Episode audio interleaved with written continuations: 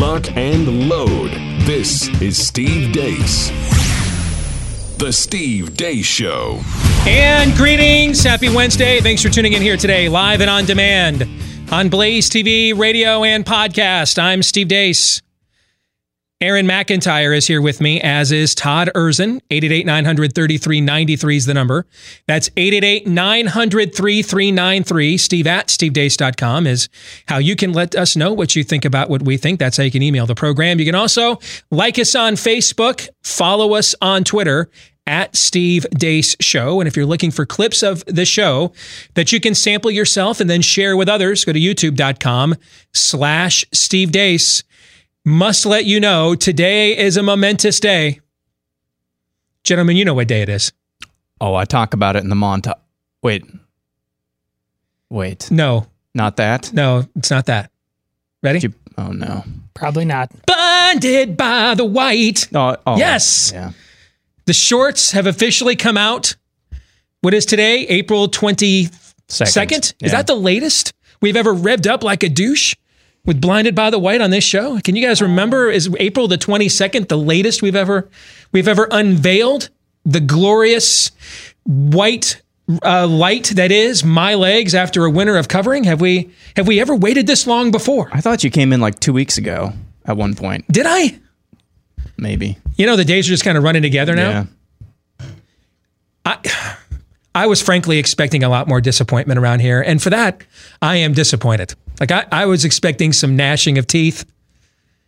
Are we so desperate right now for any sign of normalcy that even the sight of my pasty white legs Let's not get gives away. you a certain amount of reassurance that life will return one day? No? like the swallows from Capistrano. Yes. Deace's white legs. Yes. No? Ah. I, I, I, I was hoping for a lot more disgust than what I received this morning. I was- and I'm, and I got to tell you guys, I'm, I'm very disappointed. All right. I'm pretty. My disgust meter is like Are you exhausted? It's, out. pretty broke. It's busted. Are you like the price of oil per barrel right now? Yes. Right. You just you, you, you, people are paying you for exhaust now, or, or for disgust now, right? Yeah. All right. So coming up here on today's show, at the bottom of the hour, today is a momentous day because we have now had two full weeks of data from Todd, your former home state of Wisconsin, which, to the chagrin of the virtue signaling blue checkmark mob on both sides of the political spectrum, proceeded to imperil the entire United States by permitting people in the hundreds of thousands to get out and vote two Tuesdays ago on April 7th. Do you know how many people I said goodbye to after that? I just said, you know, it's I been was nice asking, knowing you. I love you. Did, did, did the Erzen family like do you like as well? You don't Zoom anymore because that's shy comms, right? So did you guys do like a FaceTime or a group Skype call and say, "Hey, yeah, happy trails. We'll see you on the flip yeah, side." Yeah. You know, endangering your life by going out. Did you did you thank your friends and family members? Hey, um, good. Hey, thanks for uh, infecting America. Good job, guys. On, uh, f- to vote in two primary contests that were largely already decided. Did you guys do that to one another as well? All that stuff said it's really gonna suck not beating the Hawkeyes anymore. But goodbye. Yeah, th- absolutely. Well, we've had two full weeks, and remember the incubation period for the SARS-2 coronavirus is 14 days, right? So we have had the entire incubation period since Wisconsin decided to infect America and likely the world. What has that data shown us over the last two weeks? We will show you coming up at the bottom of the hour, and you don't want to miss this. I promise. Next hour, some buy, sell, or hold, and then our weekly prophet of woe and lamentation. Daniel Horowitz will be joining us. But before we get to all of that, here is Aaron's rundown of what happened while we were locked down. What happened while we were locked down? Brought to you by a tradition unlike any other.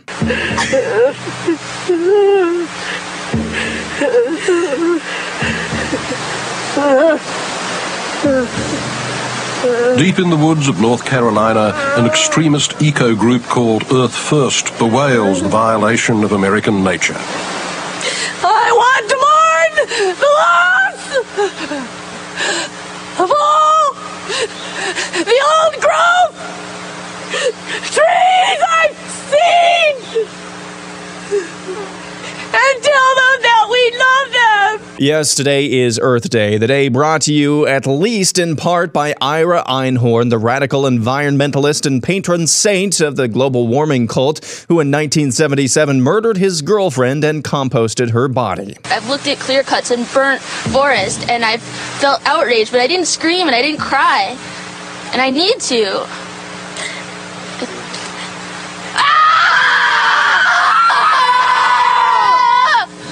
Happy Earth Day. Moving on, and in more current news, Santa Clara County in California announced late last night the result of autopsies, which showed three people in the Bay Area died from COVID 19 before March 9th. One of those people died on February 6th. The first death in the U.S. from the virus was previously reported to have happened in Washington state on February 29th. This means that with the long incubation period and even longer time before severe symptoms show up, the latest possible date for the virus to come to American shores was likely sometime in early January. A new contact tracing investigation out of France shows a nine year old boy who contracted the Wuhan coronavirus in eastern France did not pass the virus on to others despite having contact with at least 170 other people in multiple countries. The Department of Public Health in France said in addition to carrying the virus, the boy also had contracted the flu and passed that on to his siblings, but not the Wuhan coronavirus. A new antibody testing survey out of San Miguel County, Colorado, shows around 2% of its residents have antibodies to the Wuhan coronavirus. San Miguel County is a largely remote rural county with the exception of Telluride, a ski resort town. And now, two completely unrelated stories. A new poll from MSNBC shows 75% of their viewers believe non essential workers should not be allowed to move about freely outside amidst the pandemic. The United Nations says the world will be facing multiple famines in just a matter of months due to deep economic disruption brought about by the virus. Learning Chinese today, today's phrase is, That's cool, but did Carole Baskin feed her husband to the tigers? 太酷了！可是 Carole Baskin 的丈夫喂老虎了吗？And now, this a mother in Meridian, Idaho, was arrested after taking her children to the park to play with other children from their neighborhood. Authorities say she was trespassing after the park was closed due to the coronavirus. In Florida, Governor Ron DeSantis is getting his state ready to reopen and has some thoughts on the models that were the basis of the shutdowns. We heard report after report saying it was just a matter of time between uh, until Florida's hospital system was completely overwhelmed with COVID 19 patients. In fact, uh, there was an article in March um, in the Miami Herald that said this week, uh, this week in April, Florida could see 465,000 people hospitalized throughout the state of Florida. The reality, slightly more than 2,000. Uh, those predictions have been false. Our work is succeeding. We have flattened the curve. And finally, remember when New York City Mayor Bill de Blasio encouraged all of us to snitch on our neighbors by taking pictures when they weren't social distancing correctly? And now it's as simple as taking a photo. All you got to do is take the photo and put the location with it, and bang, send a photo like this and we will make sure that enforcement comes right away. Well, now, according to the New York Post, that tip line is being flooded with penis pics and Hitler memes. Couldn't have happened to a better policy, and that's what happened while we were away. I'll allow it. Uh, Aaron's montage brought to you by Freedom Project Education. A lot of folks right now are discovering that they can homeschool because you have to. Now, we chose to do it, but uh, we understood, hey, it's not for everybody. But right now, it kind of is. And maybe you're thinking, you know, I don't necessarily have to send my kid back to that left wing center of indoctrination whenever they should choose to reopen. Maybe we can do this from here.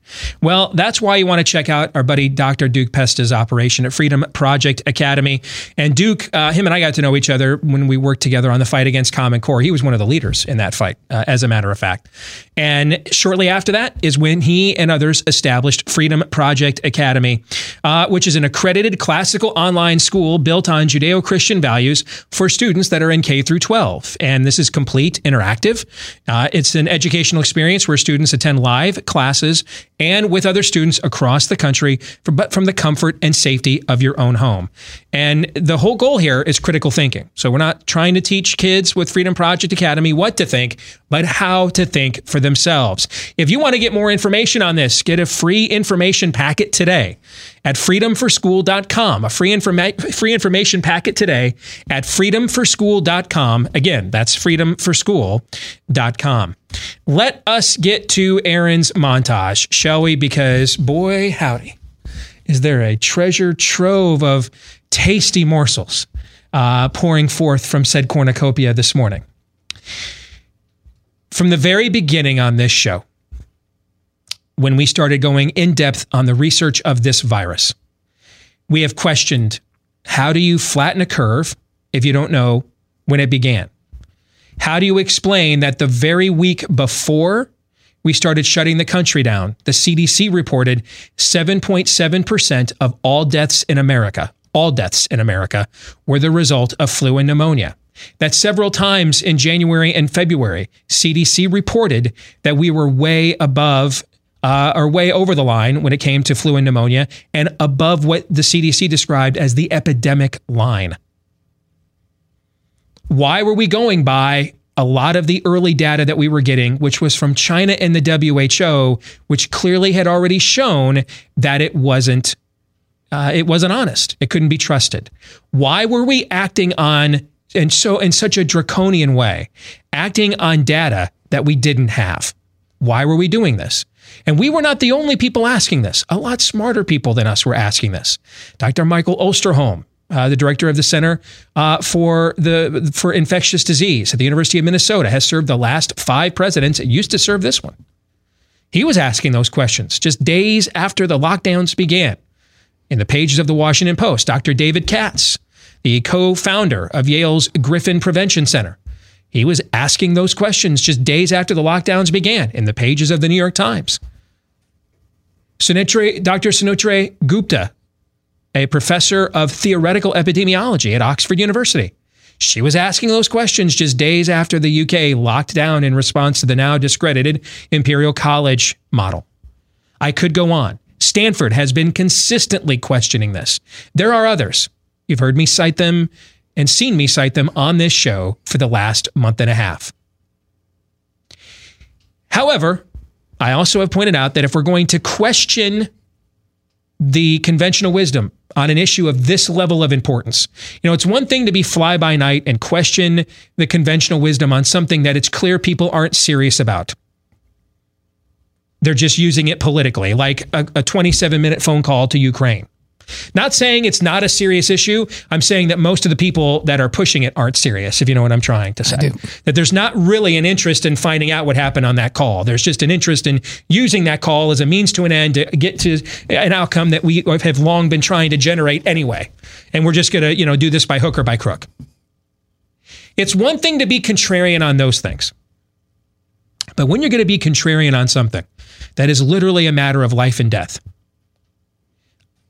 we've never thought on this show that it was sufficient just to skeptically question. Because even if they're right, but they don't have the right answers to, to why they're right right now, and you successfully question them in a way that causes people to lose confidence in, in an approach that might have saved their life at another time, that's where this becomes more than a, a, much more than a game. Much more than how many clicks can i get. Much more than hey are we trending? Are, are people reading our stuff? There, there's a lot more going on here right? Yes. Right? And so we thought we needed an alternative. We needed to posit an alternative hypothesis that at least made the same data make sense. So we could have an intelligent conversation a constructive criticism rather than a destructive one and the alternative theory that we have worked by on this show is that the virus was here the entire time. That explains the epidemic levels for flu and pneumonia. That explains and and you know we we are a show that has a substantial audience, but we're not Mark Levin or Glenn Beck that level of substantial. But I have literally received hundreds and hundreds of emails from people. And it really began, remember, with a conversation with my mom, who's a nurse who was actually one of the American cases that uh, for H1N1 several years ago. And she was convinced that she had this when she, because she gets admitted for whatever's going around pretty much every year at least once. She has a very weakened immune system. And she was convinced that she had this way back in January, where she lives in Michigan. And I, and I thought, you know, my mom's just not going to, she's not one to like cavalierly just throw stuff out there when it comes to medicine. She's a retired nurse. All right. She takes this stuff very seriously. It's her life's work. So we just happened to mention it on the show one day when we were first positing this counter theory, right? The amount of emails and messages I still receive from people with similar stories or stories of loved ones with a similar story. I've gotten as much email about that particular angle as anything we've ever talked about in the history of this show, frankly. And it continues to come in. Now, I'm not one because I'm big on data. I'm not one to, to, to govern myself by anecdotal um, accumulation. But when that amount of anecdotal accumulation starts mounting and it starts showing up from people all across the country, and even factoring in some people maybe are just making it up because they want this to be true so they can get their America back, right? But but that can't explain the volume. I mean, this was like Miracle on 34th Street, the scene where he brings in all the mail for Kris Kringle from uh, the U.S. Postal Service to confirm that he's Santa Claus, and he puts it all down on the judge's desk, right? I was getting that level. I've gotten that level of of, of communication about this almost from a digital standpoint. That can't all be wrong. It cannot all be just like you can't govern yourself by it, you can't dismiss that level of accumulation either. There, there must be something there. Now, maybe it's not what you hope it would be, but something must be there. But there was always a hole in this theory, remember. And we were upfront with you about the hole that we had in our hypothesis. How do we explain New York City?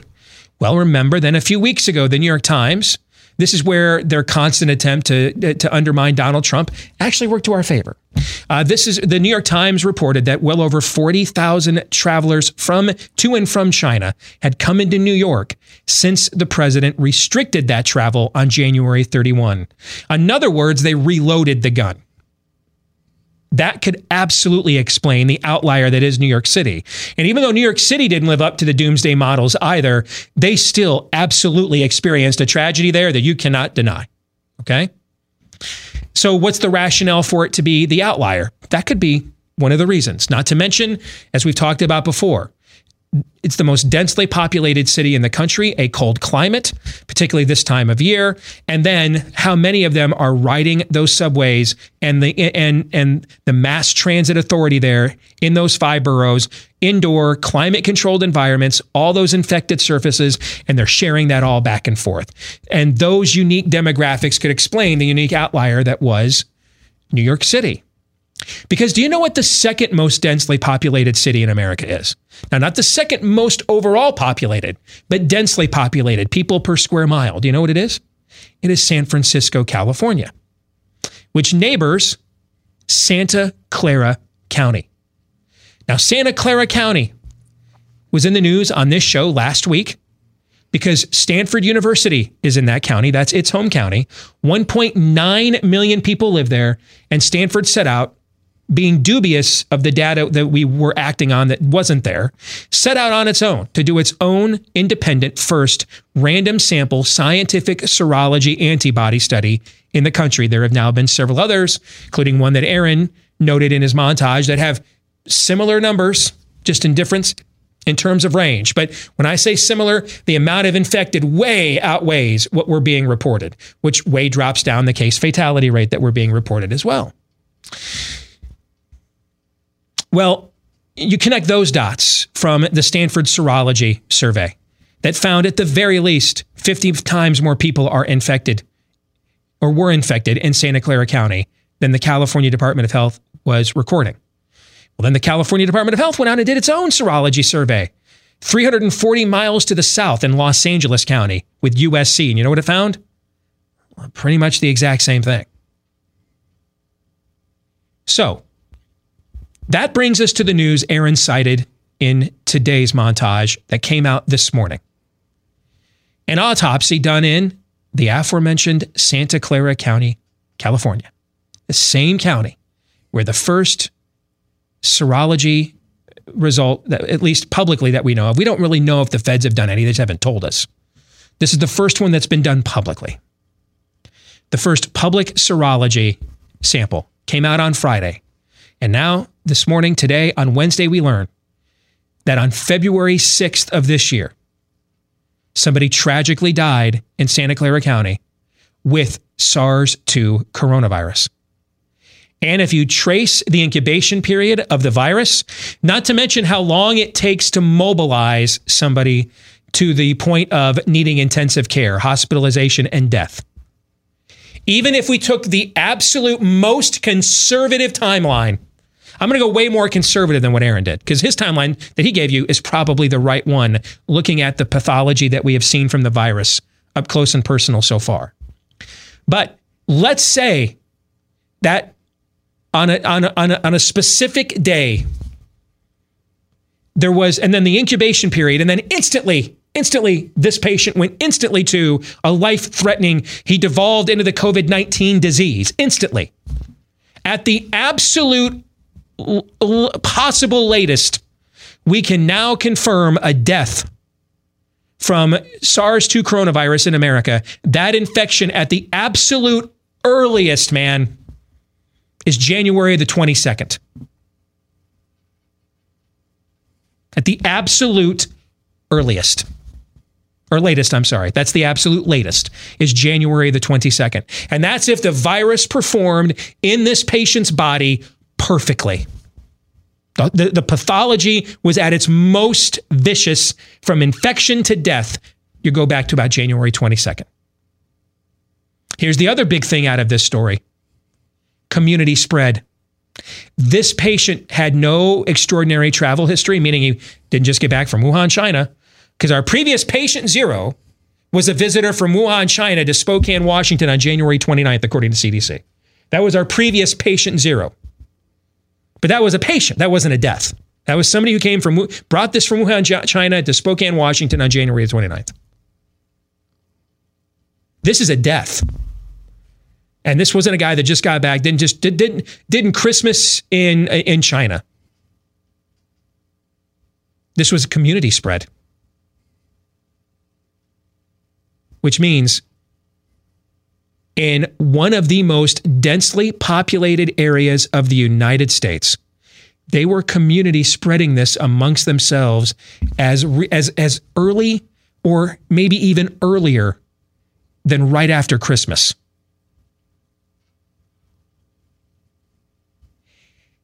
How do you flatten a curve if you don't know when the curve begins? Other than they're just biased because of climate alarmism. And I didn't, you know, I, I think that was true with the Imperial College model, and it has a history of this. It did this with mad cow disease. The exact same researcher did the exact same scam. I wanted to give Bill and Melinda Gates Foundation more of a benefit of the doubt. I disagree with them on a few things, but they have done some good work in other parts of the world. Not to mention, most of us have been blessed by uh, some uh, Bill Gates' work in the past. So I wanted, I wanted to say maybe it's just they're wrong and they had the wrong baseline. Well, now they're actively out there using their models to lobby, so I, I can't give them that benefit of the doubt either. But maybe one of the reasons, if you if you don't want to buy into their own ide- ide- ideological bias is what led to their failure. They all had the wrong baseline, right? How many of you were shown those charts, those dramatic charts? Look at the spiking cases in America. And they always started like March 13th or March 1st, right? What if it was January 1st? What if it was January 22nd? See, I think the virus is worse than we've been told. I think it's infected far more people, and I think it's killed far more people as well. I just think it was wreaking havoc here all winter long. But because we weren't peddling panic porn, we largely went about our day. We had no tests for it in January and February, didn't know really what it was, wasn't on most people's radar. And Anthony Fauci, our fearless leader today, he was telling us in January there's nothing to worry about. He was writing in the New England Journal of Medicine on February 28th. Three and a half weeks after the first death in Santa Clara County that we now can confirm, he was writing in the New England Journal of Medicine on February 28th. It's, it's not going to be any worse than the flu. This wasn't on anybody's radar the whole time while it was here. We missed our window to lock this down. So all we did was lock down a bunch of people where the virus thrives. Indoor, climate controlled environments. Our own home state right now is they're they're struggling. They lock down nursing homes. They can't stop it from spreading there. They, they the meat packing plants, indoor climate controlled environments. Some of you probably live in a state where your governor's like, we got to let these people out of prison. We've got an outbreak. If you can't lock down a prison, tell me what you can lock down. Meanwhile, you saw Ron DeSantis, the governor of Florida, sitting in that montage as well. Why isn't his state smoldering ash? That's the question Todd was asking. Did I get that phrase right? That was your exact phrase, right? Indeed. Yeah. You can have it. Yeah. It, it, tell me, remember, we all saw the college kids down there for spring break while America was locking down and doing body shots off of butt cracks, right? We all saw these viral videos, right? We did. They're going to kill everybody per capita, the second largest elderly population in America. The most, what maybe the most traveled state in America. Why did it never become smoldering ash outside of really two places? Why? Well, because what is it pretty much year round in Florida? Sunny and warm. And SARS viruses don't like sun and don't like warmth. San Francisco is not as warm as LA. Is it warmer than New York City? A lot. Is it sunnier than New York City? Hell yeah. So, on top of the fact, no subway system there. You're outdoors and it's riding right in the trolley car.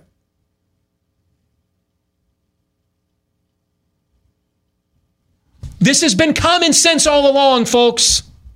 That's the scary part, man. Yes, it is. Common sense all along. You want to know why these European countries are opening up their schools? Because of what Aaron had in there. The kids don't spread it to the adults. University of Zurich said this last week. That's why they're opening up their schools in a couple of weeks. The adults give it to the kids. It's the other way around. Those kids, they've got the immunity systems, the antibodies. Yesterday, you learned the odds of a, of a vaccine are getting lower because it mutates too fast. So, how are we going to get to safety? Well, the same way we've been doing it, folks, since like Leviticus herd immunity, man. That's how. Exactly what Sweden did. And now more of these countries are beginning to do. If your governor's keeping you indoors, he or she's not protecting you. They're putting you in danger. I, am not, not saying that flippantly. I mean it.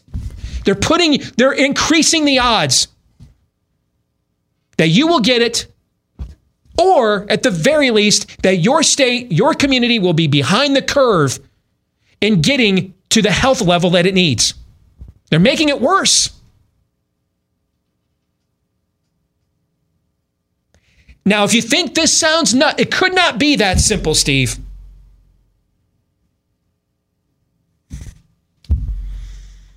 Okay. Let's test this again. Shall we? Let's test it again. In a few moments, we're going to come back and we're going to show you some data that after you see this, you're going to want to go Shays Rebellion. What happened in Wisconsin? April 7th, 465,786 people came out to vote in person. Likely the largest outpouring of the American people since the shutdowns began. Clearly, clearly, touching all those surfaces after being outdoors, clearly there should have been a massive, massive spike of, of tragedy in the state of Wisconsin. The virtue signalers say so, Steve. They they go back and read what people were tweeting on April the 7th. That that we probably should have thought of that. That might have been fun. Who knows? Maybe we'll find out when you come back that there was. What does the data actually say? We're going to show you in a moment.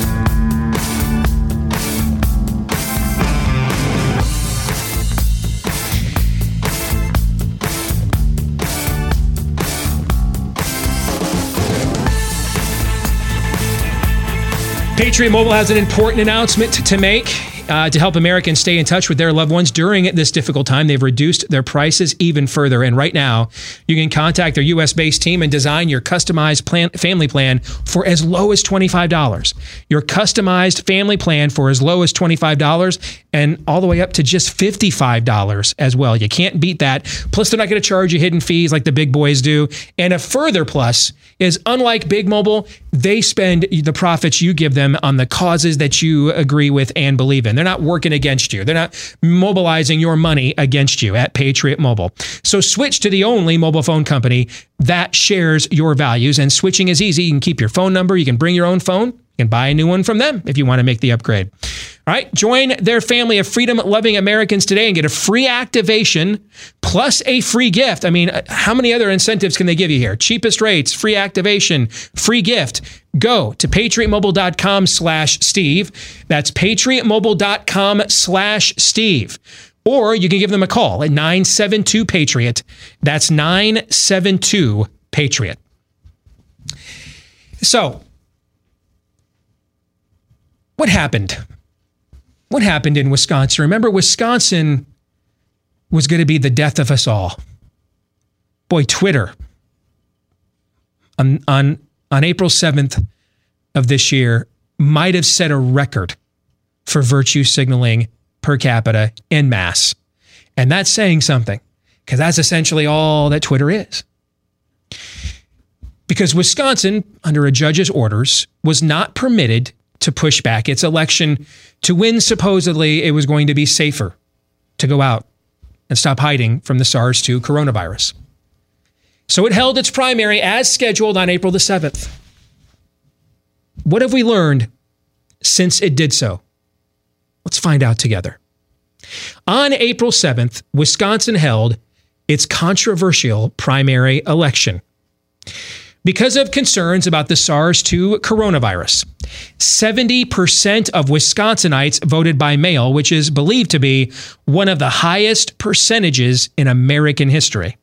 However, that still means 465,786 people went out and voted in person in Wisconsin on April 7th. That's twice as many people as live in Madison, which is Wisconsin's second largest city. Given the restrictions in place on the American people, that is likely the largest outpouring of Americans anywhere and in any state in this country in the last six weeks.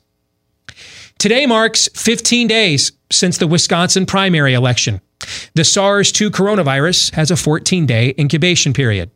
Therefore, this is the time now to see if Wisconsin created a massive public health disaster by permitting 465,786 people to come out and vote back on April the 7th. Let's first isolate Dane County, which is home to Madison. That's the state's second largest city and a major university town. This is also, given the liberal politics of the community, where you'd expect to see a higher voter turnout in a contested Democratic Party primary, especially with Bernie Sanders, favorite of college kids, on the ballot. Here's a chart of Dane County. The red line is active cases, the blue line is the new cases. Since Wisconsin held its primary on April the 7th, you can see that the blue line for new cases has been steadily decreasing. Furthermore, since Wisconsin held its primary on April 7th, the trend line of new cases has been consistently well below the trend line of, of, of existing cases at the exact same time. And new cases since April 7th have also been decreasing at a more rapid rate. Now let's look next at three of Wisconsin, Wisconsin's most populous counties, and let's put them together. That's Dane, Brown, and Milwaukee counties. Now recall, this is a chart of hospitalizations. In those counties. Recall that hospitalizations or overburdening the healthcare system, the hospital system, that was the primary and original rationale given for shutting the country down. That this was the curve we had to flatten, not to overwhelm our medical system and cause needless death because the system couldn't handle what it was already confronting, right? That's what we were originally told. Correct. Since Wisconsin held its primary election on April 7th, as you can see, there has been no spike in hospitalizations in Brown County, which is in blue. That's a population of 250,000 people. 250,000 people live in Brown County. Green Bay, Wisconsin. Yep, go pack. Neither has there been one in Dane County in red, where your Badgers play. Correct. A half million people live in this county, a half a million. So that begs this question How is it possible holding its election in such densely populated areas did not create a spike in hospitalizations in those two densely populated Wisconsin counties? How do you, how do you explain that? Well, let's go back to the graphic. Let's look at Milwaukee County. That's the one at the top. That's the one in gray. It has been the hardest hit part of the state of Wisconsin. However, except for right around April 9th, um, you will see that there has not been uh, a spike of hospitalizations in Wisconsin's most populous county since the April 7th primary election. Now, why April 9th? What happened on April 9th?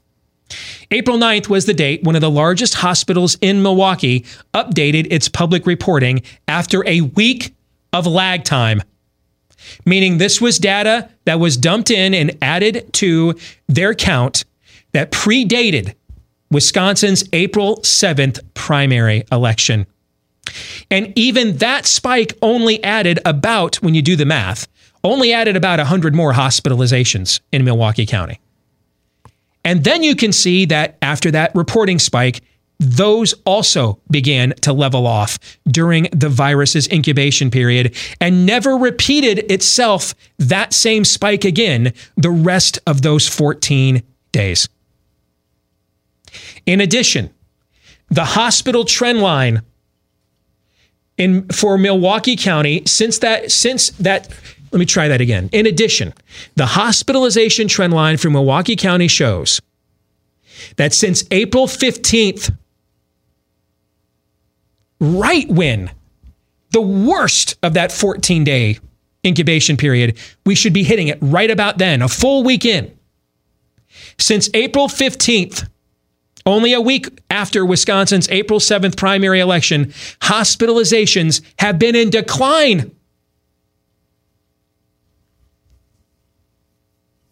Milwaukee County has a population of 945,000 people. How is it possible the most densely populated county in the state did not suffer a massive public health crisis following such a high turnout event like Wisconsin's April 7th primary election? Well, one potential answer could be the weather. The high temperature in Milwaukee that day, April 7th, that's the largest city in Milwaukee County.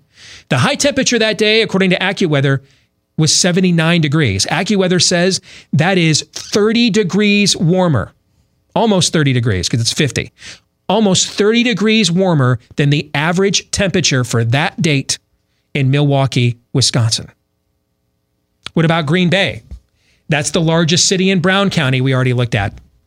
AccuWeather says the high temperature in Green Bay, Wisconsin that day was 62 degrees, which is 12 degrees higher than the average temperature for that date in a given year, according to AccuWeather. Finally, let's go to Dane County. Madison is the largest city in that county. The high temperature that day, according to AccuWeather, 75 degrees. That's 25 degrees higher than the average temperature for that date in Madison, Wisconsin, according to AccuWeather. Could it be the reason Wisconsin did not see a public health crisis after permitting 465,786 people to leave their homes to vote. Is because these people went outside in the warmth and sun. And the data shows we have given you how many data point examples in the last month and a half shows. SARS viruses do not respond well in those environments, but instead prefer indoor, climate controlled habitats that they can infect for longer periods of time. At the very least, the data shows us Wisconsin did not worsen its battle with SARS 2 coronavirus by allowing 465,786 people out of their homes on April 7th to vote. And I keep repeating that number because I want to drive that home. That's a massive amount of people compared to how many were probably out and about in Wisconsin on April 6th and then again on April 8th. That is likely the largest outpouring of Americans since the lockdowns began. And that outpouring did not increase the public health threat Wisconsin faced from SARS 2 coronavirus, which should prompt us, again, I keep saying this, because every time we get more data, the same conclusion still applies. We should reevaluate our approach and end the lockdowns. Gentlemen, your thoughts. Todd, I'll start with you since it's your home state. Uh, well, I, I want to give thanks uh, to my boys, uh, Matt and Evan Fitzgerald, who I, I grew up with. They are fans of the show, been feeding me data all the time. So when you gave me this assignment, I went to them. Where, where do you start? And they're like, these guys are like engineers. One of them's an engineer. Yeah, one's in just like- commercial real estate. Okay, so these guys, you didn't just find these guys like in the in, No, in no. a food pantry. Matt's my Okay. best friend. Evan's All his younger brother. Evan's the engineer, and he just because like Avengers Assemble. No, we got this. So put together all the data. Happy uh, to be uh, on board. And uh, he one last piece of data that you don't have. Brown County, where Green Bay is, just here within the last uh, 24 hours, I believe, a data spike of new cases. of new cases. Right. And why? Guess. I'm going to guess. Let me guess. Indoor, Got it. climate controlled environment, either a nursing home or a meat packing plant. The latter. The Bingo. latter. Yep. And again, who primarily works at meat packing plants? Illegals Immigrants. do. Illegal especially the illegal ones. Yes. Okay. Aaron, your thoughts?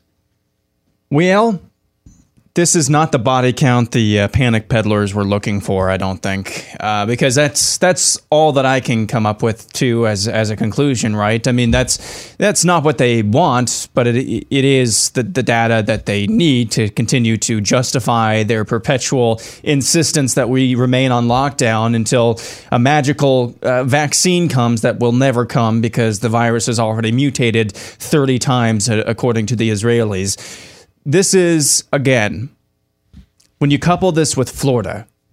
Wisconsin a little bit different than Florida, isn't it? Especially it's a tad less sunny. it's uh, especially in in March, in April. You know when when we're going through Let's, seasonal let's change. ask Todd. When you were at the Wisco- University of Wisconsin, did you guys just go out to the suburbs for spring break, or did you guys go down to Florida where it was warm and sunny? Wisconsin can make Iowa look like a warm summer day. Because you didn't worry about you know going to party in warm climates and spring break. You went to a Christian school. You were sheltered, right, Aaron? So Yeah. I got to ask the kid that grew up in Madison. You- You guys didn't just go to the suburbs and just you know get your drink on out there and enjoy those 85 degree days in uh, in mid and late, and late March and early April in Madison, Wisconsin. That is not part of my memory. Yeah, it doesn't typically happen, does it? No, No, that's why you go where elsewhere. you go elsewhere, like Florida. Yeah. like, your point, Eric. So the climate in Wisconsin and the climate in Florida is different. I think can we stipulate to that? Mm-hmm. Yeah, stipulated.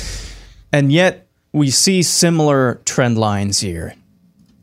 Now I don't know what the demographic makeup of of Wisconsin is as far as the elderly population goes, but It's the 19th oldest the population in the country. The 19th oldest population uh, in the country.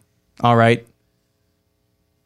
Guys, if you're seeing similar results in Florida as you are in Wisconsin, especially in Wisconsin where the climate should be different, now it was unseasonably warm there. But if you're seeing similar results in Florida and Wisconsin, good freaking gravy. If you tell me why, if you live in Colorado, North Dakota, South Dakota, Nebraska, Kansas, Missouri, any of these flyover states, or really any state in general right now, why on earth are we still pursuing these lockdown type strategies?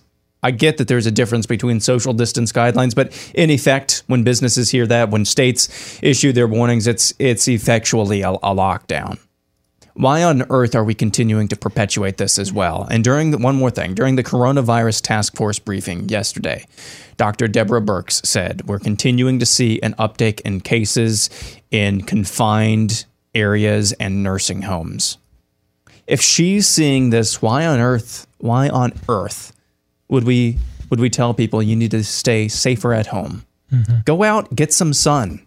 Go out, enjoy the warmer temperatures. It is slowly but surely during or uh, amidst the rest of this, the, the the country. It is slowly but surely warming up outside because guess what? It's it's late April now. That's what we need to be doing. But nope, we got to have our panic point. Why on earth, indeed? And just to echo that point and what you said earlier about common sense, here, a listener in Wisconsin just gets a hold of me on Twitter watching the show now. The Milwaukee Irish Fest just canceled its festival being held in August. You've just had the experiment in your own backyard that says that's not necessary. We're dealing with the spirit of the age, Steve. I don't, I don't say this flippantly, okay? You may have to defy your governors for your own health and your own neighbors and your own neighborhoods. You may have to. I mean, we we we're worried about community spread with this, right? In fact, we now know, like we told you last segment, the earliest death we have in America from this on February 6th was via community spread. Well, the opposite is true then too. You've got to get our communities out of these environments where the virus thrives. Indoor, climate controlled environments. Get out of your homes. Get out. Get some sun and some warmth. The minute it gets above 60 degrees and that sun is out, get out of your homes. Open, if, if you are a governor, open your parks, open your playgrounds. Get people out of their homes. How much more data do we need? This strategy is a failure. And it probably failed our elderly more. It probably made them more vulnerable. All the effort we took to put the healthy people indoors where they could get more infected potentially, we neglected them all the more. Hit reverse. When you're digging yourself a hole, put down the shovel.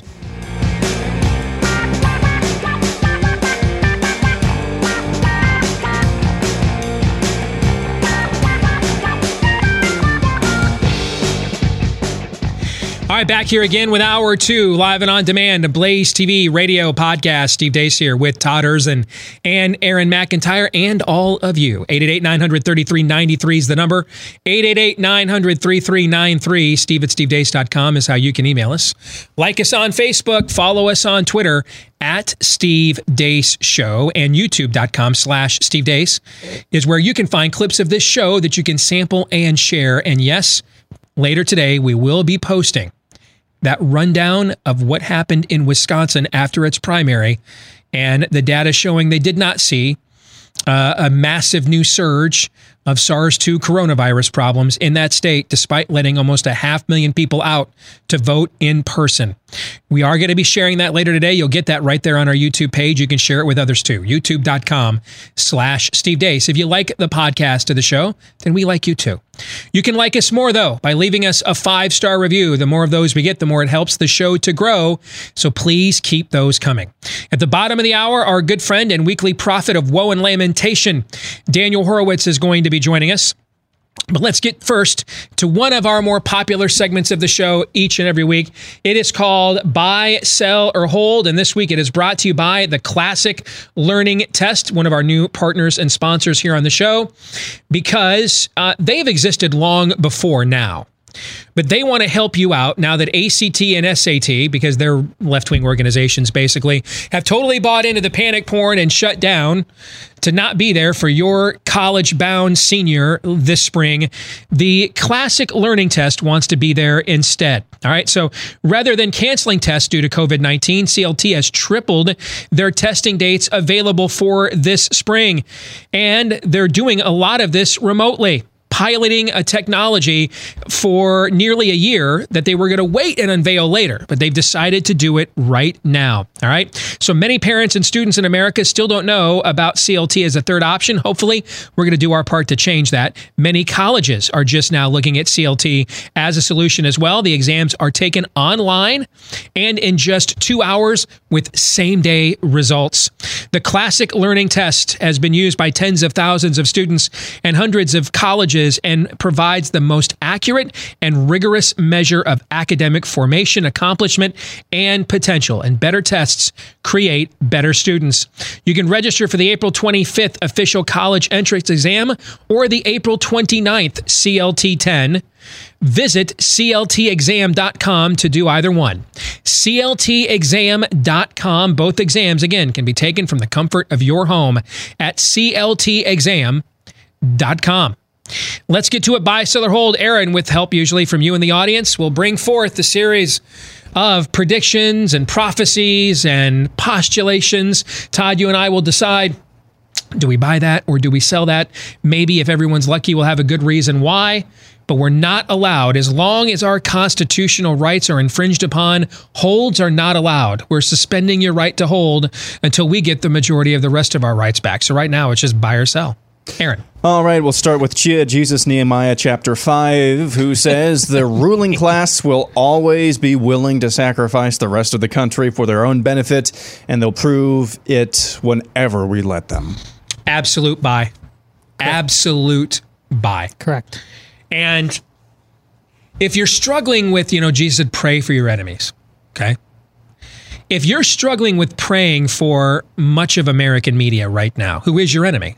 Whether you see it or not, they see you as it. And I say this as a guy that for many years in my career urged that we would engage that media. And you know I did that for many years. Yes. But it's it's a pointless exercise now. It's kick the dust off your sandals and move on from Tyre and Sidon at this point.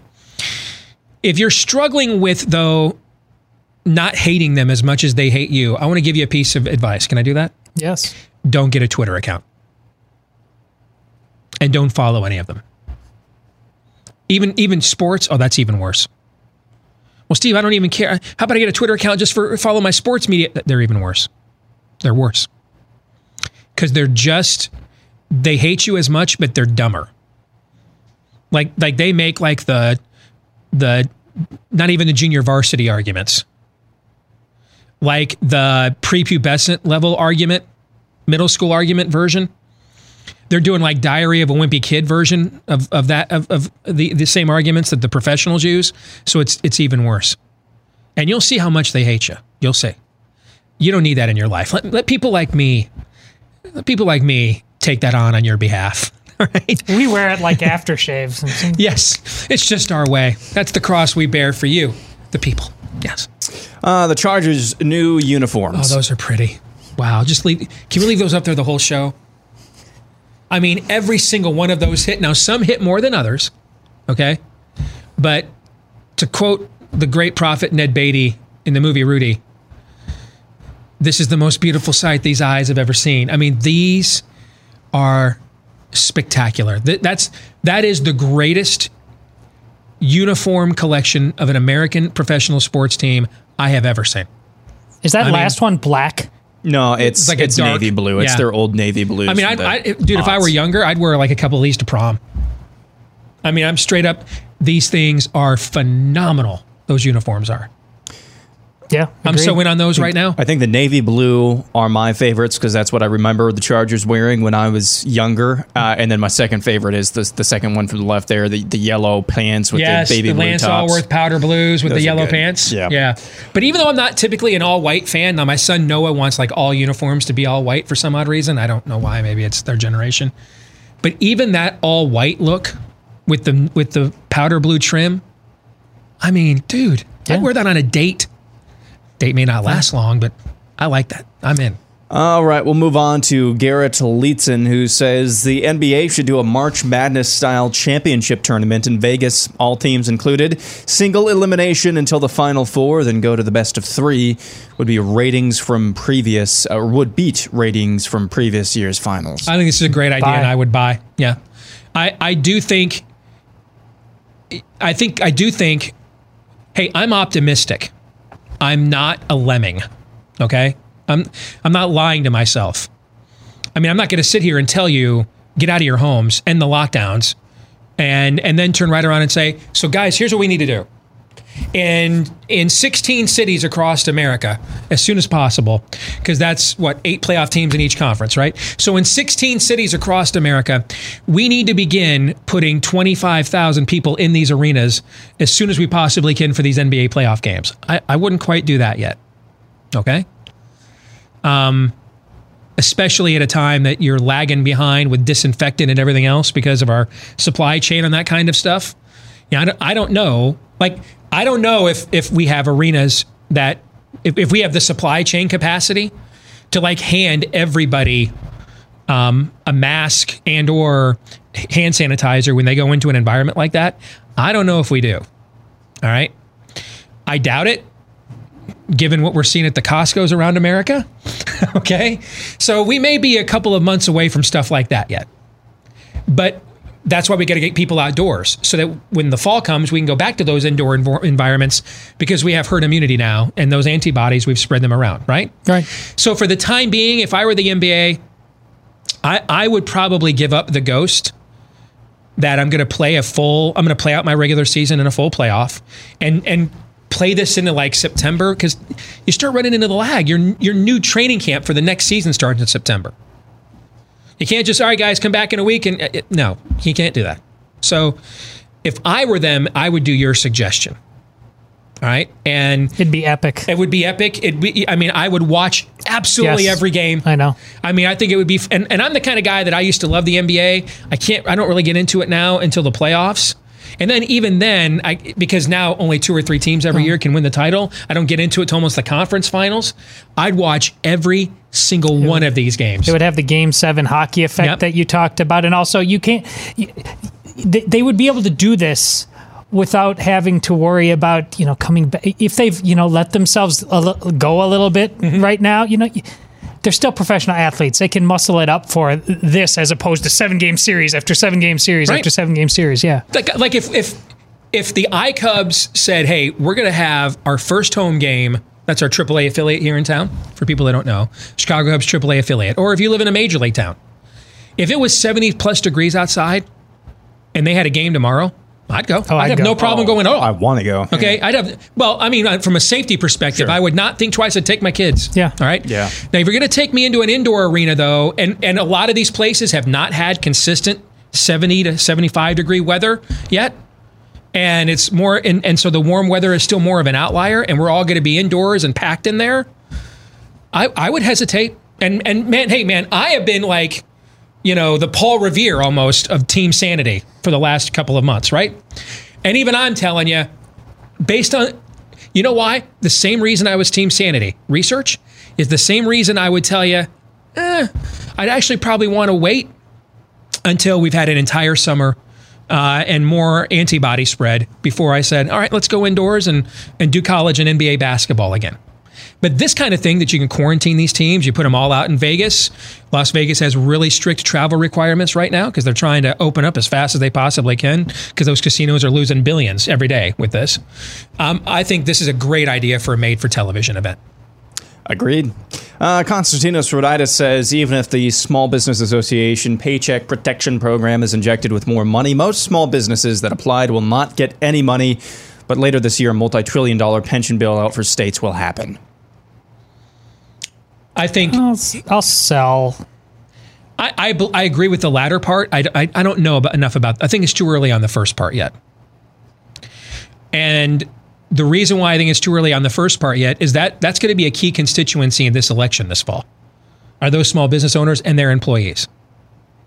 And just as I told you for the last year, the reality is we're going to bail out the college kids because they're going to be voting here a lot longer than the the generation that paid out of their own pocket for college the old-fashioned way. That's just how politics works, guys. Okay, that I again, I'm not advocating it. I'm just telling you. I'm the, I'm the meteor, meteorologist. That's the weather forecast. The weather is the people who vote more tend are, and, and are going to be voting more longer tend to get more of their way than the people who don't. All right. Well, that kind of I think applies here, don't you? I mean, that's a lot of voters. That's a lot of employees. Then I, I could see both parties racing to do, to look like they're the champion of this later on. I could see Democrats who are missing opportunities to attack Trump because of their own party idolatry. And we're going to talk about that tomorrow for Theology Thursday. But this is one area where they could still probably overcome their their their ideological bias and and try to get to a more populist angle with Trump and say, hey, we're willing to do even more for small businesses than Trump. I, I think you could see a bidding war, I guess Yes, is what I'm trying to say for this constituency. that's why I sold. I, money is going to end up in Fat Cat's hands, uh, even though there's pushback regarding Harvard. Uh, Shake Shack wanted no part of it and actually gave money back. Not that they're necessarily a fat cat, but there was some. Un, you know, People are unclear about who is supposed to take uh, uh, what money. And Mnuchin was out there yesterday saying, you know, there will be penalties if if, uh, you grab what isn't supposed to be uh, yours. But it, set aside whether this is a good idea or a bad idea. Steve's point is exactly right, and why I sold you. You you can give money fat cats if you are also giving small businesses money, and they'll they'll deal with it. But if you give fat cats money, and the small businesses don't get it, whether uh, you have an R or a D, it's it's trouble for you. And I, but I do agree wholeheartedly with the last part. States, the states are all getting bailed out. That's going to happen too. You know why? Because how do we decide elections in this country for the presidency? What decides it? The Electoral College. How is that mm-hmm. determined? Individual states. Same thing factors in. You think Donald Trump is going to go on the ballot and and and have Michigan or Pennsylvania out there saying, "Hey, our pension programs collapsed." You know, no, no, no, that's not going to happen, man. They're, we're going to run out. We ran out of toilet paper last month. In the couple of months to come, you're going to be running out of copy paper because they are just going to be uh-huh. xeroxing the bleep out of out of the out of the financial printing press here this summer. Mark my words. And also, you take care of the states. Even you make it. They're going to do it. But you, we've seen how Democrat governors, you mentioned it, Steve Newsom, obviously in uh, New York as well, how they've waxed poetic about how Trump has done. Well, you can make it tougher for them to come out hard at you electorally when it comes to the, the actual election. Um, because y- y- even though they will, you can corner them with a level of uh, hypocrisy. And hey, man, I mean, wh- why are you trying to go hammer and tongs against me now when I just helped your state uh, not burn to the ground. Uh, it puts Democrats, uh, it, it, puts politicians in states in a tough position to rip on Trump if he's take if to help take care of them at the federal level. You know, we talked about Gavin Newsom, and could you see a dynamic? You know, where Roger Goodell is doing an event with Donald Trump, trying to pressure Gavin Newsom to let training camp happen in Mhm. California so the NFL could come back as he's the holdout. The studies done at Stanford and and at USC, he is rapidly even in Yeah. a even in a state as left wing as this one, people want to be outside, out of their homes. He was already facing protests last weekend. He, he's he, even in California, Gavin Newsom is running out of ground to stand on. The the the, the ground to continue these lockdowns is eroding in his in real time, even for a guy like him. Yeah. And that wasn't partisan analysis on our part because it, would be the true if things were reversed. oh, uh, absolutely. If it was reversed, would there be some Republican governors who would Yes. absolutely say, "Hey, I don't know," that had future political aspirations? Yes. But but and and here's what would here's what would change though, or he- here's what would not reverse. I'm just saying we weren't doing a defense of Trump in any way there. Here's what, although I don't mind defending him if he's right, and Sure, I know no, you don't either. Right. But here's the thing that would not reverse. If everything we now know and was still going on and a Democrat was in the White House, here's the same thing that would still be happening. All the same people, hand wringers on the right, that have had that have that have clutched their pearls and ver- and I'm not even talking about David French types. Like I'm I'm, I'm talking about people you think are actual conservatives. Right. Rich Lowry would still have written that column in the National Review that we broke down and destroyed last week. Like what you've seen on the, I can't speak for the left, but on the right, we'd still have the same division we have. Yes. Meaning that the same pearl clutcher, virtue signaling, blue check mark crowd on the right would still be like, we have to stay in our homes. And the same, the rest of us were like, dude, I, I hate this Democrat. I can't wait to vote against him in November, but I, I got a payroll to meet and mama needs a new pair of shoes, right? I mean, I think that would not be in reverse. I think the divide you see on the right right now would still would be the exact same divide we would see if a Democrat yeah. were in the White House. Because I think that's Yeah. not even partisan. I think that's largely a cultural mindset that I think progressivism, just as progressivism transcends a lot of these political um, uh, institutions, regardless of, of what their party alignment is, this this sort of rugged individualism does the same thing, or lack thereof. Uh, moving on to Richard Vickroy, who says there will be at least one more New England Patriot redirection slash defection to Tampa Bay now that Brady and Gronk have been reunited. Uh, I'll buy that. Yeah, I will buy that for sure. I'll sell. Uh, I'll sell. I mean, it's not. This wasn't really. Gronk wasn't playing. He, he- if if he, I mean, really, uh, Belichick still gets a draft pick for a guy that wasn't even playing. This is just kind of a quirky thing. Okay. I think I think it's I think be, I think the, because he wasn't playing, they're trying to uh, get the band back together. I think they're trying to do uh, this is the Eagles when hell freezes over tour, just in a Tampa Bay Buccaneers uniform. That's what I think. Uh, let's see. Jim Stocker says if Kim Jong Un really is sick, President Trump will take to Twitter with a Hallmark esque tweet wishing him a quick recovery. Didn't he kind of go there Yeah, yesterday? on camera. Yeah, Did he yesterday? And I mean, it was like I just think if if we, if anybody else was in charge Yeah. over there, we'd be in a war with them right now or something.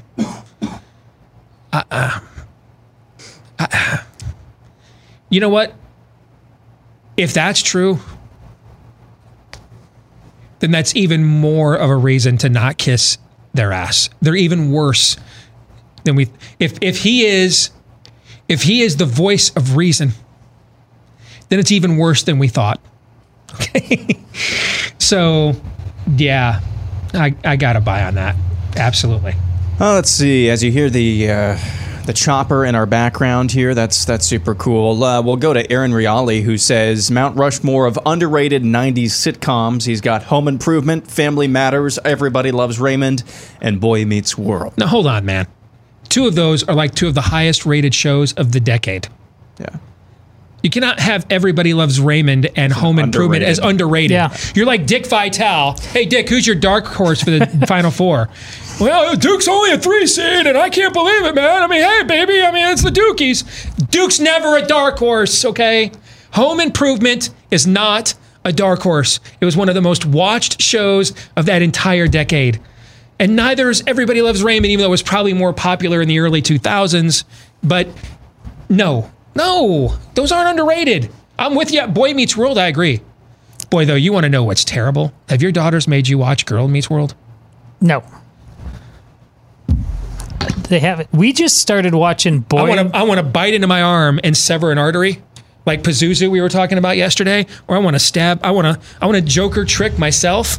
That's what Girl Meets World is. It is like every every it's it's like I'm convinced the guys who it's, apparently it's the same show team that did the Boy Meets World. It's just now he's grown up and it's about his daughter and Yeah. her friends. I'm convinced they just are misogynist and hate women. Every negative stereotype about tween and preteen and teenage girls, every box is checked. Every box. Every last box. Every box. It's. I hate it. My girls somehow found Boy Meets World before coronavirus, but within the last couple months, and I never watched it. Uh, so I ended up kind of nostalgically like see. Yeah. It was it was Yeah, it was decent. okay. I agree that that's over. It's underrated. Yeah, I'd put that on the list. What was on Family Matters was on there too, right? Uh, yeah. Is that those were two of the Friday. Yeah, I That- never watched That it. absolutely belongs on there. Those were two of the Friday night things that they used to do back in the day. I barely Yeah. remember TGIF on uh, ABC. Yeah. So I'm, I'm fine with two of those, but those other two, you can't put like top five or 10 shows of a decade on a list and say, here's my most underrated. No, no. That's a dude foul, man. But Aaron, God bless him, but Aaron's the guy who thinks uh, Rise of Skywalker is You a cannot masterpiece. let that so- go, He can you? does. What did that have to do with what we're talking about? It's Aaron. Oh, that there. was that Aaron. It's him. Okay, it's his not, Aaron. not No. our Aaron. Okay. No, Oh no, the, yeah, the, the one on the thing. Okay, I gotcha. Jennifer Harris says uh, what we were being put through with this virus is an example of how things would be without the electoral college. The big cities on both coasts would be the model for the whole country, and we in the middle are forgotten and just have to live with it. That's brilliant. yep. Absolute brilliant observational analysis. Cash money, homie. Absolutely. Brilliant. Absolutely. All right. Assume you're being lied to, says the quiet part out loud, but I love his name, so we're going to do this. CNN paid Chris Cuomo to lie about having coronavirus. I'll buy. I think the odds are higher that that's true than the uh, uh, than the latter. I'm game. I'm buying. Uh, Dad Bodman says uh, police drone skeet shooting will become a thing and lead to a court case to determine legality slash privacy of airspace over one's home. Oh, that's Buy. an absolute buy. Yep. You bet. Did you see that footage out of Australia with Yeah. the helicopter? Yeah, it looks like they're about to blow those those drinkers to smithereens with a Hellfire missile. It's ridiculous. Uh, John Endicott says, with all that's happened recently, Las Vegas shooting, Kavanaugh impeachment, and coronavirus, etc., the phrase conspiracy theory should be changed to unverified theory and lose some of the stigma attached. If you would have go, if you could go back to find 2015 Steve and say, "Hey, in the next few years you're going to buy this." 2015, 2016 Steve, maybe even 2017 Steve would have said, "Hell no." 2020 Steve? Hell yeah. Yep. Because 2020 Steve has to pay attention to what happened between 2017 and right now, and what's going on right now. In fact, um, and so yeah, I have to buy that, and especially because now everything that see this label's been abused too. It's the new it's the new racist Conspiracy theorist. Anything anything that doesn't that doesn't immediately line up with whatever the Washington Post, New York Times, CNN, uh, Overton window narrative is of the day is automatically now labeled as conspiracy theory. Everything is right. Just like we were all alt right nationalists before, right? Remember when they tried to peg Ben Shapiro as an anti-Semite alt-right nationalist? Yeah. okay, everything's everything that's not left-wing is alt-right anti-Semitic anti-Semitic nationalism, and and now everything that doesn't buy the whatever immediate narrative they're peddling, everything now is a conspiracy theory. Everything is.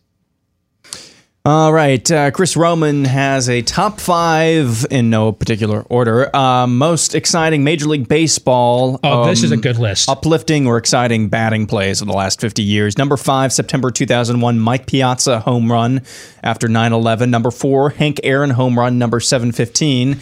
Number nine or number three is 1988 World Series home run by Kirk Gibson. Number two, 1977 World Series Jackson, three swings, three home runs. And number one, Game Six of the 1986 World Series, the Buckner play. That's a great list, but I'm I I think four out of the five are cash money, and I would I'd probably put them in a different order. All right, I mean Kirk Gibson home run. I mean Jack Buck. I don't believe what I just saw. I no. mean uh, uh, that. You know he can barely move around the. Ba- it just even now makes the hair on the back of my neck stand up. That would be number one. I, but I'd have in my top five. I would have four of yours but you're missing an obvious one. I got to I get that I got to kick Piazza out, especially because his team didn't even win that World Series. You got to have guys. Only one time in the last 50 years did someone step up to the plate in a deciding game and win a World Series on a final swing.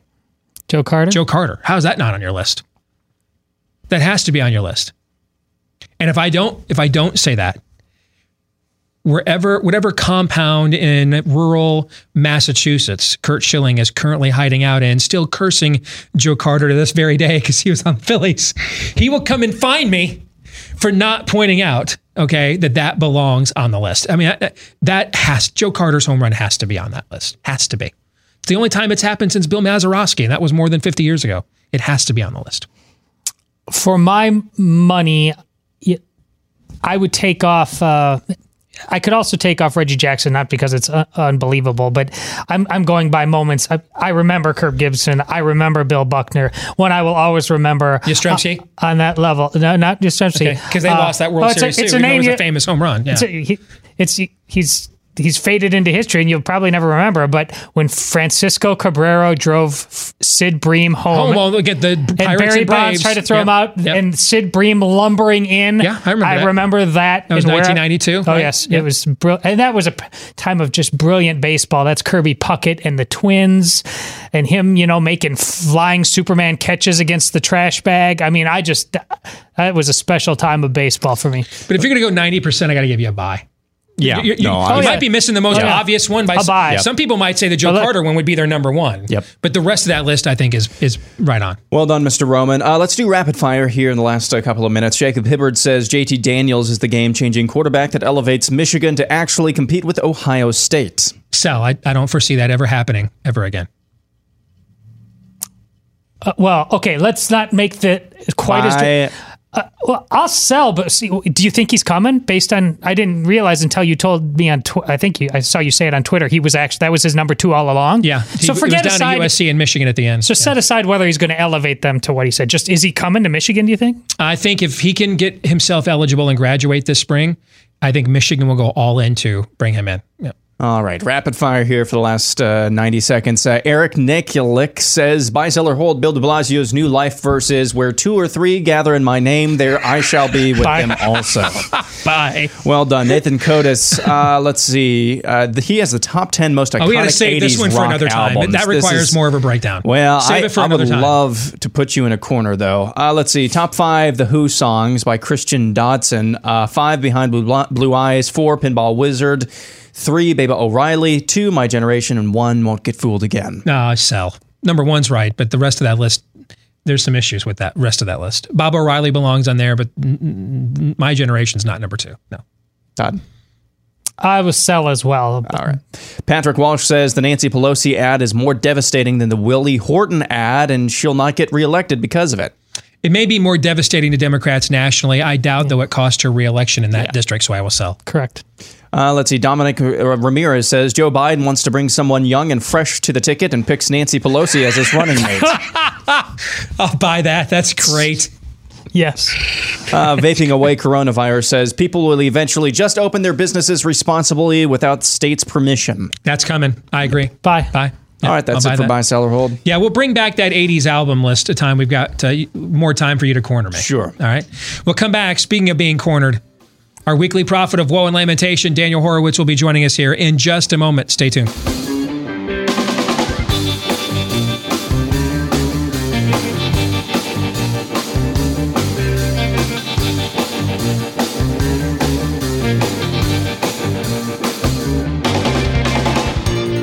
You know, we do the same thing with our dog's food that we do with the human food as well. Strip it of all those live organisms, those micro bacteria, prebiotics, probiotics, nutrients, vitamins, you know, the stuff that we need in our food, which is why we're taking so many supplements nowadays because it's not in there anymore. Well, we strip it out of the human food so we can mass consume it, produce it, and give it a long shelf life, sometimes up to two or three years. Same thing's going on with our dog food as well. And that's where Ruff Greens Vitasmart comes in. It is not another dog food. It's just a supplement like we take as humans that puts all that stuff back in your dog's food to make it even better. And right now you can take the Ruff Greens 14-day jumpstart challenge for just $14.95 to see your dog thrive even more. Do it right now when you go to ruffgreens.com. That's R U F F for ruffgreens.com and then slash blaze. Ruff Greens, R U F F, ruffgreens.com slash blaze. And apparently this stuff tastes really good in your dog's food because our dog Cap absolutely loves it. All right. So ruffgreens.com slash blaze. Let's get to our weekly prophet of woe and lamentation. Daniel Horowitz is here. Good to see you, my friend. How are you, brother? Well, Steve, I'm still not locked up and I haven't disappeared like in China. So uh, let's count our blessings. Daniel, uh, CNN, I rarely, you know, you and I both hate the click conservative crap, okay? But this requires an exception. CNN led the Bataan Death March, breathlessly demanding shutdown for EVs, y'all, okay? I mean, you got Chris Cuomo out there. You know, I've got coronavirus, 14 day, uh, you know, um, a 14 day exile while he's at, then he gets outed by his own bro for leaving the house to go visit folks on the weekend during his alleged uh, quarantine. You've got what's her face? Uh, don't say boobs. Beth, who was getting drunk on New Year's Eve or something. What's her name? You remember that gal? Brooke- Brooke Oh, Baldwin? Brooke. It's Brooke. Okay. Yeah, and, and she's like doing videos from her home. I can't wash my hair. All right. You know, because she's tested positive for COVID 19. Okay. We had, this was the net, we, leading the charge, charge of the shutdown brigade. And today they have a story. We may end up seeing starvation in the world of, quote, biblical proportions because of what we have done to our supply chains with these shutdowns as they come to grips with the fact that they may have played a hand in killing far more people via starvation than coronavirus might have even killed without any mitigation whatsoever. Your thoughts on the law of unintended consequences coming home to roost once more, my friend. Well, Steve, look, just in the state of Tennessee alone, suicides now outnumber coronavirus deaths. Um, we're seeing this everywhere. But I think what you pointed out is something very interesting about the Chris Cuomo thing and this double standard. You see, what's happening here is nothing to do with science, even their version of the pseudoscience. It is a matter of taking everything they ever wanted to do to this country and now understanding that because of the Republican Party that it's as, as impotent as whatever. Yeah, don't know. don't finish that analogy. We'll just fill it fill in the blank Yeah, on our own. Yeah, All right, go ahead. You Yeah. know, yeah, you know what I mean. Um, they I especially know what you meant after I watched that uh, Brian Stelter tweet. I think a lot of guys after reading that know what you mean, Yeah. brother. Yeah, and the right, commercial from a former former uh, presidential candidate. But the point is, they know they can do anything they've ever wanted to do without firing a shot. Anything they want to do, Pelosi will get the vote teed up. Trump will beat the hell out of any conservative who actually tries to stand for his own agenda and his own words of reopening America. And they're going to vote by acclamation, and they could do anything. So why not? I can. I can do because I can. And again, where you see we have an illegitimate government and illegitimate media is the hypocritical amalgamation of tyranny and anarchy. In every other country where you have tyranny, you don't have anarchy, right? So if you're going to be like Singapore, well, you're not going to let go the criminals. But now that's what we're seeing this week. We're seeing all these cops that are like, look, our hands are tied. Them burglaring the all the shops that are forcibly shut down in New York City. Oh, uh, the cops get punched in the face and have water thrown on them. They look. You know, you've noticed they've looked so weak recently.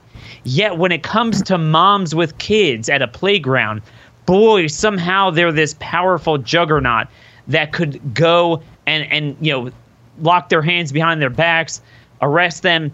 This is what's happening. This is the work of Satan.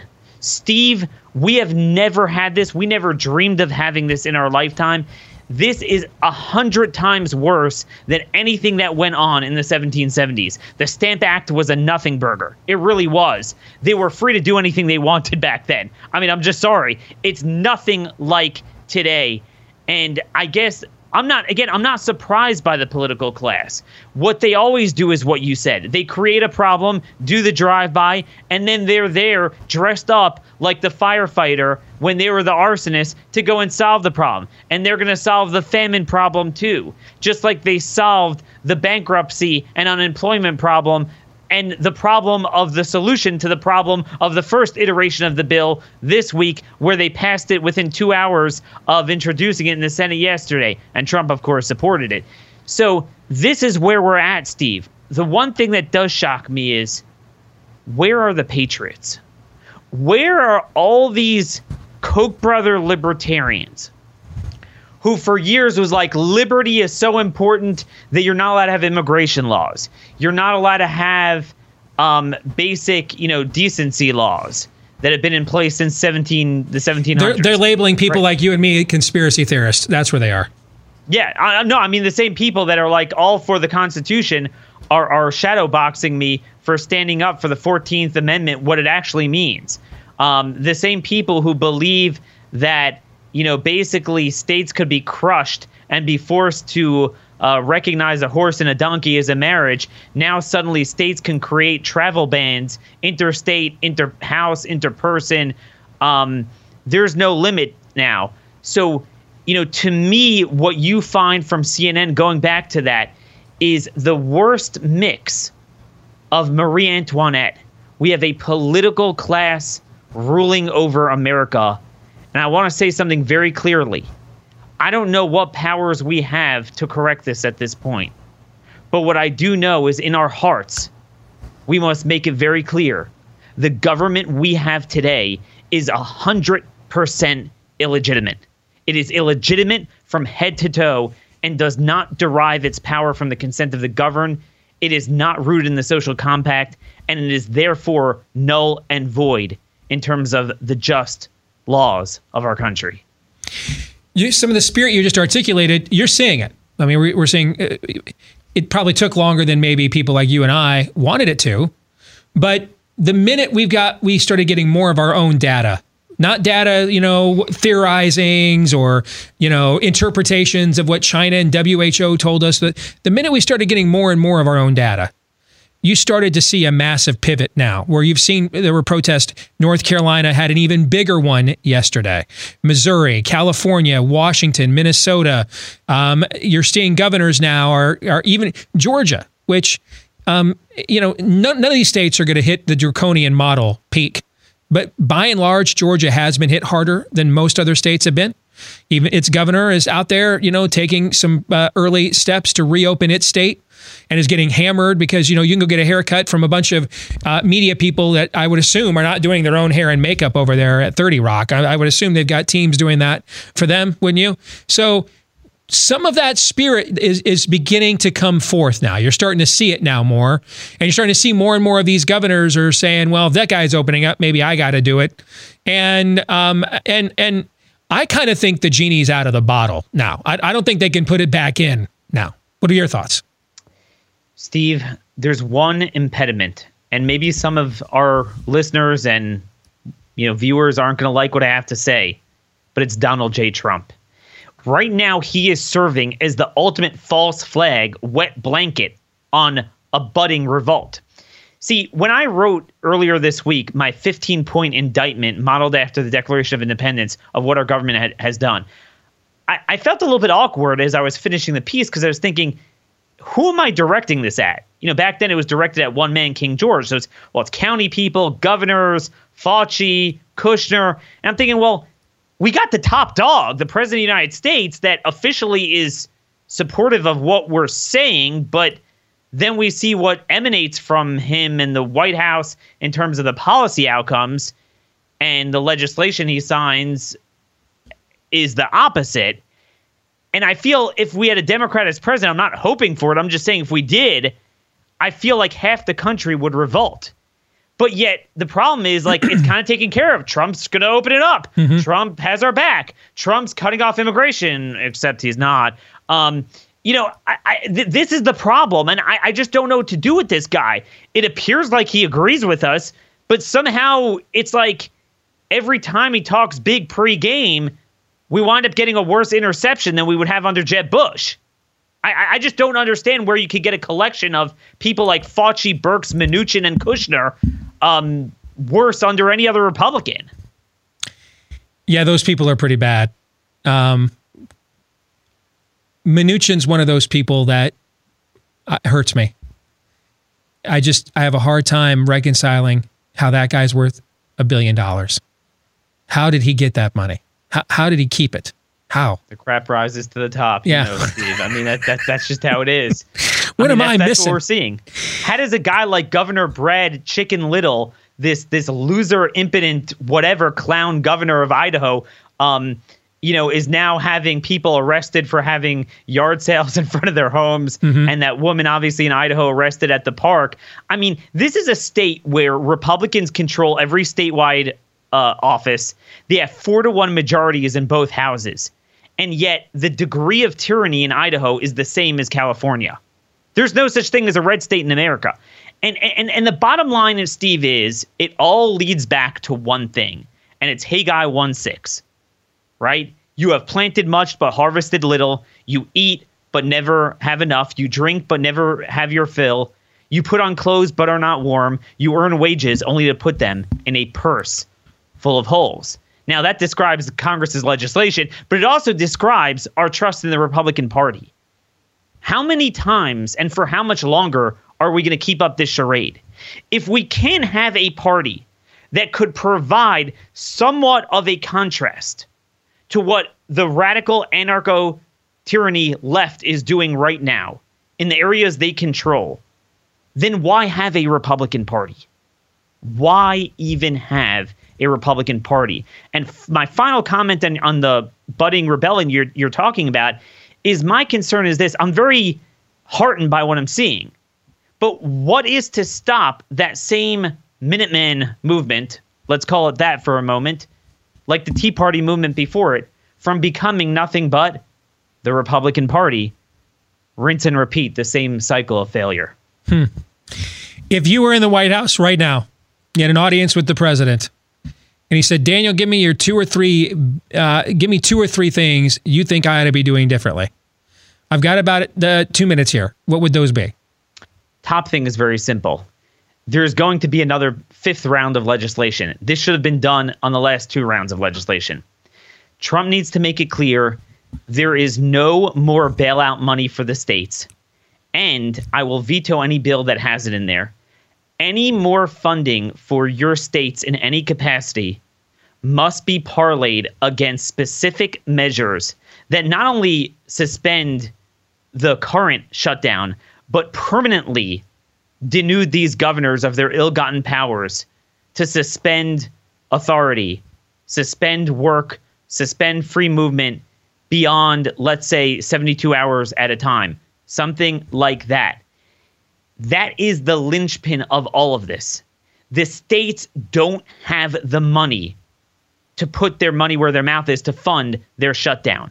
They, they, they are nothing. It's all the federal printing press, and we could talk about the consequences of that. Mm-hmm. But at the end of the day, it's the federal printing press. Every one of these bills is fueling, facilitating, and elongating the shutdown. He keeps encouraging it, and he has promised another bailout for the states. He promised that on Twitter yesterday. He needs to say, "You no ticky, no shirty. No, if you continue the government shutdown, you don't get another penny. For every penny you get, these regulations go off and they go off permanently. That will end this whole thing. Good to see you as always, my friend. Thanks for joining us and for the work you're doing. All right. Take care. God bless. Take care. Same to you. What do you think, gentlemen? Conversation we just had with Daniel Horowitz. Oh man, it's uh, there's nothing really more left left to say. I, I, I want to be I, want to be uh, optimistic and talking about uh, you know the proposals. I've I've seen things uh, proposals that uh, expand the regulation rule that uh, the White House uh, currently supposedly has, where um, you know coming out of this, our part of our economic plan will be to get rid of reg- regulations, and that gives me some longer term hope. But good good grief. Some of these states that were really excited to be opening right now and open at the end of this month. I, am glad that's happening.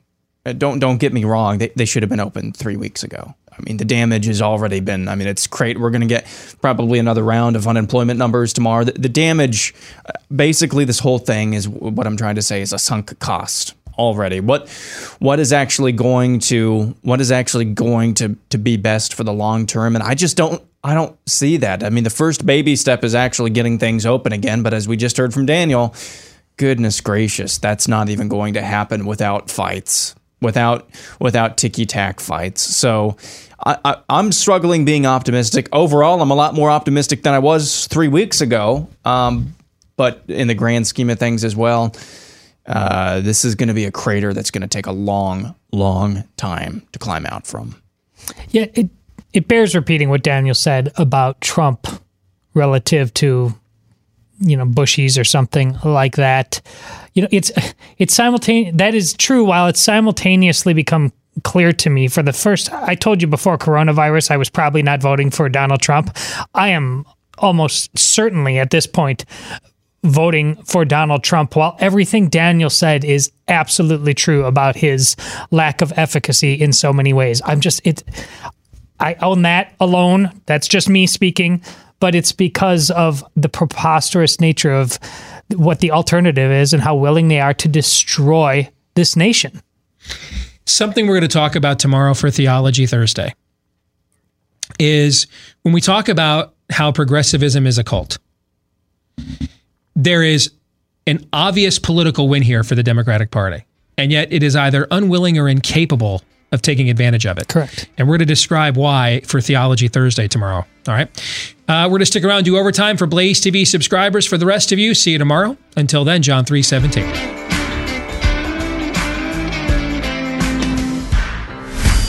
This is Steve Deace on the Blaze Radio Network.